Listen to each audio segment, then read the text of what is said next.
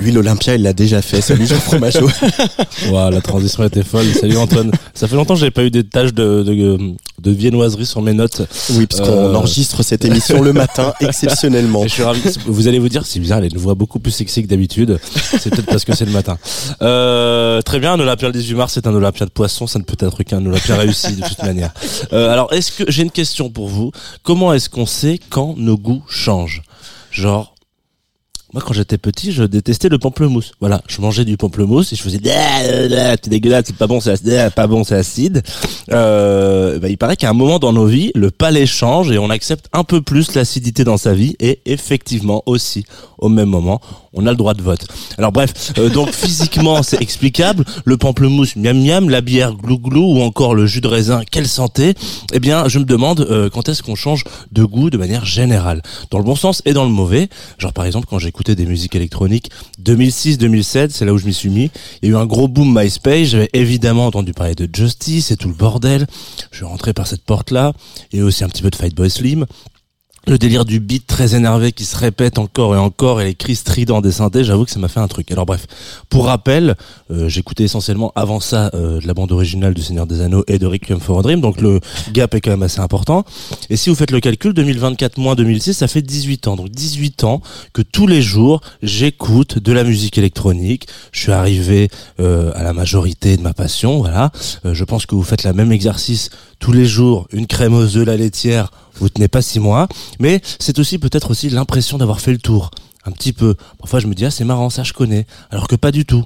Je sais toujours pas pourquoi euh, j'aime et pourquoi j'ai envie d'arrêter.